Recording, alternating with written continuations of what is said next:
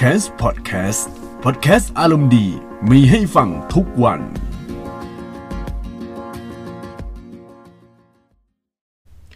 สวัสดีทุกคนนะครับที่กำลังรับฟังพอดแคสต์ของ c a m s นะครับจะว่าไปเนี่ย Apple เนี่ย ถือว่าเป็นหนึ่งในบริษัทที่มีเทคโนโลยี แล้วก็มีเรื่องนวัตกรรมอะไรใหม่ ๆ ให้ผู้ใช้หลาย ๆ คนเนี่ยก็รู้สึกว้าวไปตามๆกันนะครับ คือหลังๆมาเนี่ย Apple ถึงแม้จะ ไปทาง service ไปแล้วครับ ไม่ว่าจะ Apple TV Plus แล้วก็ Apple Arcade แต่ผมเนี่ยจะคิดอยู่ว่า เฮ้ย ความคิดของ Apple อะเป็นเรื่องที่ดี คือเหมือนว่าพวกบริการสตรีมมิ่งที่เสียแบบเป็นหนึ่งรายเดือน อย่างเช่นพวก Spotify แล้วก็พวก Netflix เนี่ย ลองเอามาใช้กับโมเดลเกม มันน่าจะ work ก็เลยออก Apple Arcade ไปนะครับ แต่ดูเหมือนว่า Apple Arcade เนี่ย มันมีผลตอบรับที่ดี เพราะว่าบางคนเขาก็ชอบเล่นเกมในมือถือนะครับ แล้วก็หลายคนก็มี iPhone อยู่แล้วครับ ทีนี้ Google ก็อยากจะทำบ้างครับ แล้ว Google เนี่ยใช้บริการนี้ว่า Google Play Pass นะครับ ก็เหมือน Season Pass นะฮะ แต่นี่จะเรียกว่า Google Play Pass ซึ่งในหัวข้อข่าวก็มาจากเว็บไซต์ t h e w o r d c o m นะครับ ถือว่าเป็นเรื่องที่คือฮาพอสมควร เพราะว่าปกติถ้าพูดถึงพวกตัวเกม พวกอะไรพวกเนี้ย อย่างถ้าโมเดลของ PlayStation Plus เนี่ยเขาจะแถมเกมฟรีแบบตัวเต็ม 1 เกมต่อเดือนอย่างนี้ใช่ไหมแต่ว่าเนื่องจากเกมมือถือเนี่ย ราคามันก็ไม่ได้สูงอะไรมากมาย แล้วก็พวก developer แล้วก็การลงทุนอะไรกับตัวเกมในมือถือมันค่อนข้างน้อยเนี่ย เลยกลายไปว่า โอเค ไม่เป็นไร เดี๋ยวเรามาทำเกมในมือถือ แล้วก็เอามาแบบทำเอามาเล่นแล้วเล่นฟรีไปเรื่อยๆครับ คือเอาง่ายๆคือทุกเกมในในพวกแบบในแนวเนี้ย subscription เนี่ยคุณจะได้เล่นฟรีจริง ๆ นะครับ เล่นฟรีแต่ว่าเป็นเหมาจ่ายอย่างเงี้ย ประมาณว่าคุณจะต้องคุณไม่ต้องเสียพวก in app purchase หรืออะไรเงี้ยอะไร คือก็คุณก็ซื้อซื้อซื้อไปเรื่อยๆนะครับ อะ เดี๋ยวนี้มาดูกัน ดูเหมือน Google Pay นะครับ จะเอาตาม Apple บ้างครับ เมื่อ Google Pay Pass บริการเล่นเกมไม่จำกัดเพียง 4.99 ดอลลาร์ต่อเดือนนะครับ โดยบริการนี้จะให้คนใช้ Android สามารถเล่นเกมได้กว่า 350 เกม โดยไม่มี in-app purchase ภายในเกมเลยแม้แต่นิดเดียว ราคาอันเนี้ยเป็นราคาของเมืองนอกก็คือ 4.99 ดอลลาร์ ถ้าในประเทศไทยเนี่ย ถ้ามาในราคา 4.99 ดอลลาร์ครับ อาจจะสู้ Apple ไม่ได้ เพราะว่า Apple กดราคาหนักกว่าเดิม เพื่อรองรับผู้ใช้ประเทศไทยก็ประมาณ 90 กว่าบาท ผมไม่แน่ใจว่าราคาเท่าไหร่ 90 หรือ 99 อันนี้เดี๋ยวต้องดูกันอีกทีนะครับ โดยตัวเกมที่ลงใน Google Play Plus เนี่ย จะเอาตัวเกมที่วางขายใน Google Play อยู่แล้วครับ แต่ตัวเกมที่ลงใน Google Play Plus เนี่ยจะไม่มีการเสียตังค์เพิ่มภายในเกม หรือแม้แต่โฆษณาในเกม ก็ไม่มีให้โชว์ โอ้โห ถ้าใครที่ลำคาญโฆษณาเวลาเราเล่นเกมแล้วอยู่มีป๊อปอัพโฆษณาโผลออกมาครับ ถ้าเล่นใน Google Play Pass เนี่ยจะไม่มีนะครับ แล้วก็ ถ้าใช้บริการนี้เมื่อไหร่ครับ ตัวเกมที่มีโฆษณาหรือมีให้เสียตังค์เพิ่ม ให้อยู่ในเกมก็จะปลดออกไปทันที คือหายไปเลย คือคุณสามารถเล่นอะไรได้ แต่ผมเชื่อว่านะ มันต้องเป็นเกมที่มันมีโฆษณาหรือเกมที่เสียตังค์ในเกมอยู่แล้วอะเออ แล้วมันต้องเวลาเราเสียตังค์เนี่ย มันแบบเราไม่เสียตังค์ใช่ไหมโอเค เราก็ได้เงินมันแบบต้องแบ่งให้ developer ดังแต่ผมก็ยังไม่รู้ว่าเขาจะแบ่งกันยังไงอะเออ เพราะว่ารายได้ส่วนใหญ่จากผู้พัฒนาเกมนะครับ มาจาก in-app purchase ทั้งนั้นนะครับ ในตัว demo ที่ทาง Google ได้โชว์ครับ เขาได้เอาตัวเกมที่มี in-app purchase หรือมีโฆษณาในเกม แต่เมื่อสมัคร Google Play Pass นะครับ แล้วพอเข้าตัวเกมนั้น ปรากฏว่า in-app purchase หรือโฆษณาในเกมหายไปทันที แต่ทุกสิ่งทุกอย่างภายในเกม ถือว่าเป็นของฟรีทุกหมด ทั้งหมดเลยครับ เออ และนอกจากนี้ยังโชว์หน้า interface เกี่ยวกับ Google Play Pass แบบแบบ demo ด้วย เออ และนอกจากนี้ Google ก็ได้โชว์ตัวอย่างเกมที่มีแววว่าจะเข้าใน Google Play Pass ครับ อย่างเกม Stardew Valley Monument Valley Limbo แล้วก็ Lex นะครับ แล้วก็ในอนาคตครับ มีเกมอินดี้หลากหลาย แล้วก็เยอะแยะนะครับ เข้ามาใน Google Play Pass ด้วยเช่นกันนะครับ ไฮไลท์เด็ดของ Google Play Pass ก็คือ 1 ID สามารถใช้ให้คนในครอบครัวมาเล่นได้ถึง 5 ID ด้วยกัน เรื่องนี้ถือว่าเป็นเรื่องที่เซอร์ไพรส์มาก ๆสำหรับเกมเมอร์ที่มีมีครอบครัวนะครับ มีครอบครัวแล้วอยากให้แบบแบ่งปันให้เด็กเล่น หรือว่าแบ่งปันให้คนในครอบครัวได้เล่นกันนะครับแชร์ได้เลย 5 ID ก็คือมันมันก็ไม่ได้ 5 ID นะ มันเหมือน 1 ID 5 device หรือเปล่า อันนี้ผมไม่แน่ใจนะครับ แต่การมาของ Google Play Pass เนี่ยทำให้ developer เนี่ยก็ต้องทำงานหนักขึ้นนะครับทำงานหนักมากมายไม่ใช่แค่ developer นะ ยังทีมของ Google Play Pass ด้วย เพราะอะไรรู้ไหมเพราะว่าตัว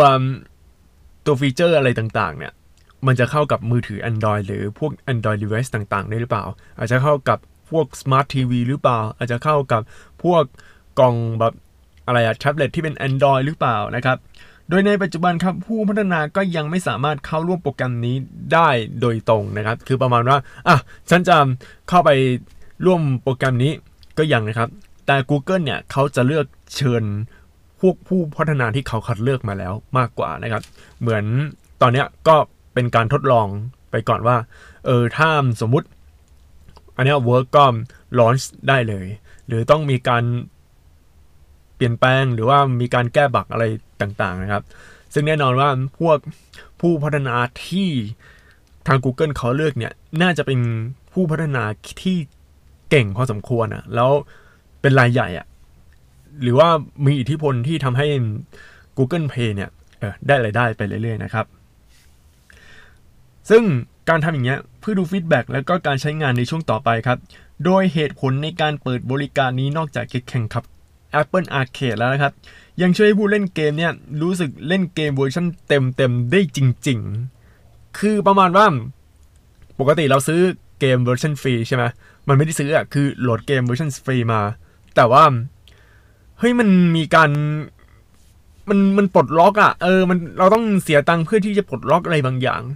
แต่ถ้า Google Play Pass หรือ Apple Arcade มาเนี่ย ตัวเกมนั้นอะเปรียบเสมือนเป็นเกมเวอร์ชันเต็มเลย แต่คุณจะต้องเสียเงิน ในระดับหนึ่งอะเพื่อที่จะได้เล่นตัวเกมนั้นเต็มและไม่ใช่แค่หนึ่งเกม มีหลายเกมด้วย คือเหมือนแบบเหมือนเหมาแบบเหมาฟังทุกๆเพลงใน Spotify หรือ j o o x นะครับ มันจะเป็นอย่างนี้เลยนะ แล้วถ้าเวอร์ชันไม่เสียตังค์ล่ะ ก็มีโฆษณาก็คือตัวเกมแต่ละเกมเนี่ยผู้พัฒนาเขาจะใส่โฆษณาอยู่แล้วนะครับ เออ แล้วก็นอกจากเนี้ย การมีของ Google Play Pass หรือพวก Apple Arcade เนี่ยทำให้เราได้ลองเล่นเกมหลายเกม คือโหลดเกมมาเล่นแล้วเล่นแบบไม่มีที่สิ้นสุดเลยนะ อย่างไรก็ตามครับ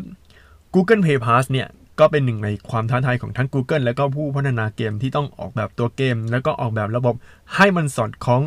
กับมือถือหรือ device ของ Android ทุกเครื่อง ที่สเปคแตกต่าง แล้วก็มีหลากหลายเต็มไปหมด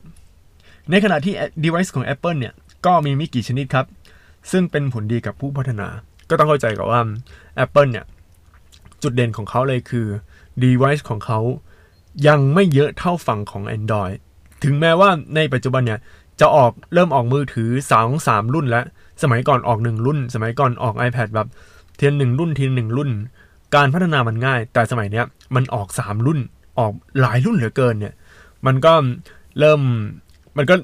developer ก็ รับมือกับยากขึ้นแหละ แต่ว่ามันก็ยังง่ายกว่าฝั่ง Android ที่มีสเปค เยอะแยะเต็มไปหมดเลย ไหนจะเครื่องนี้ที่เป็นเครื่องแบบขายพวกแฟลกชิป หรือบางเครื่องก็แบบ มันระดับต่ำลงมา ไหนจะนู่นนี่นั่น บอกเลยว่า developer ฝั่ง Android เนี่ย ปวดหัวแน่นอน ก็เหมือนอย่างที่ Facebook สมัยก่อนนะครับ Facebook สมัยก่อน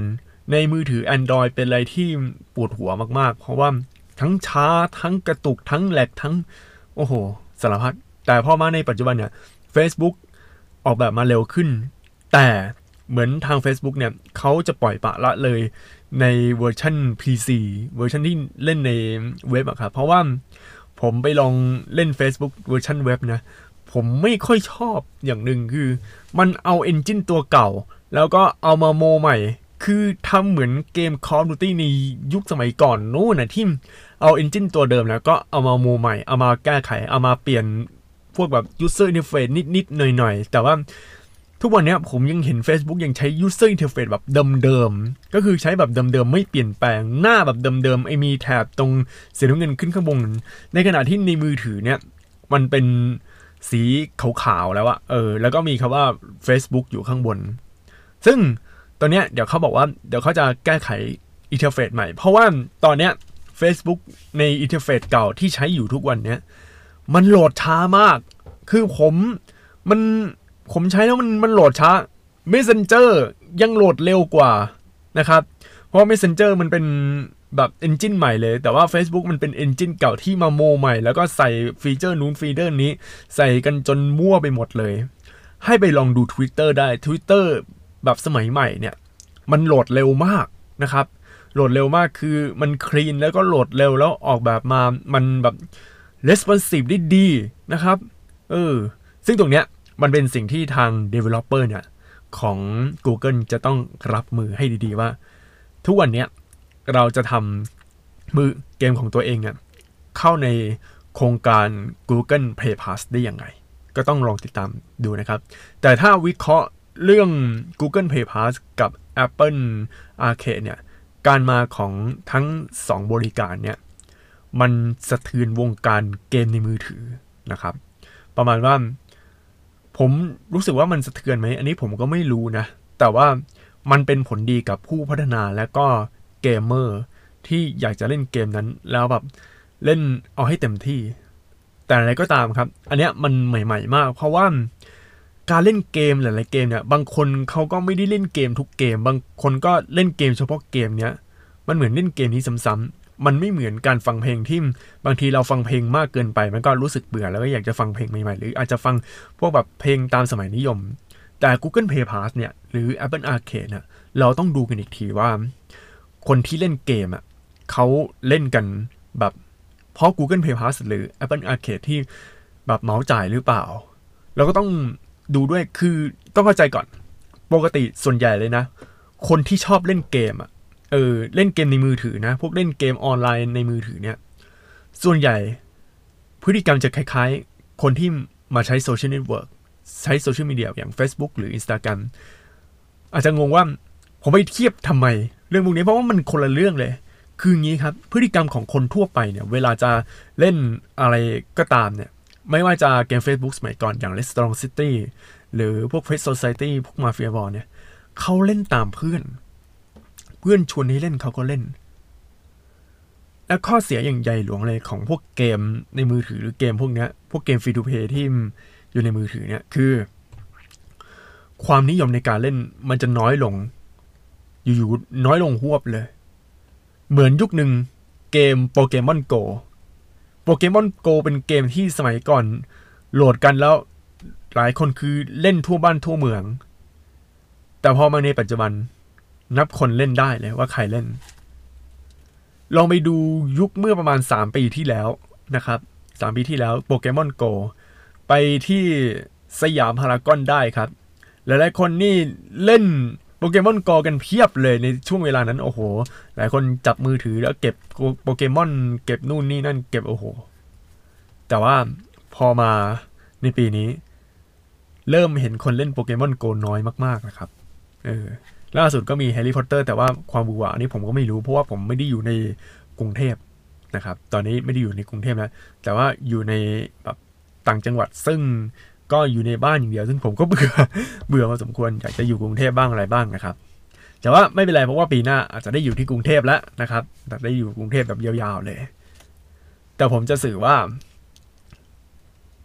โครงการเนี้ยไอ Apple Arcade แล้วก็ Google Play Pass เนี่ยมันต้องทำให้ดีๆ เราต้องพัฒนาตัวเกมเนี่ยไม่ให้มันเป็นเกมแบบชวนเล่นกับคนอื่นอะไรมากเกินไปนะครับ เพราะว่าคนส่วนใหญ่เวลาเล่นเกมเนี่ย มันต้องเน้นที่คอนเทนต์ในเกมจริงๆ ไม่ใช่ชวนคนอื่นแล้วก็เอามาเล่นเกมแล้วก็มาแข่งกัน เพราะว่าคนไทยเนี่ยส่วนใหญ่เนี่ย หรือว่าคนทั่วไปนะเขาจะชอบเล่นเกมตามเพื่อนนะครับ เล่นเกมตามเพื่อนเล่นโซเชียลมีเดียตามเพื่อน ตามเพื่อนมากกว่า แล้วพอเพื่อนเลิกเล่นก็เลิกเล่นไป ก็เหมือนโปเกมอนโกที่อยู่ๆอ้าวหายไป เราต้องจับตาดูกันครับว่า ทุกวันเนี่ยเวลาเราเล่นเกมเนี่ย ตัวเกมมีคอนเทนต์ที่ทำให้ตัวเองสามารถเล่นคนเดียวได้หรือเปล่า ต้องลองดูครับ โอเค เดี๋ยวไปก่อนนะครับ แล้วเจอกันในพอดแคสต์ตอนหน้าสวัสดีครับ ติดตามฟังพอดแคสต์ของ Camps ได้ทุกๆวัน ผ่านช่องทาง Spotify Google Podcast และ Podbean สนใจลงโฆษณาและพูดคุยกับพอดแคสเตอร์ผ่านทาง Direct Message Twitter at c a m p s s s podcast Instagram at c a m p s s s underscore official หรือ Facebook Camps Podcast ได้ทุกช่วงเวลา แล้วพบกันในตอนต่อไปนะครับ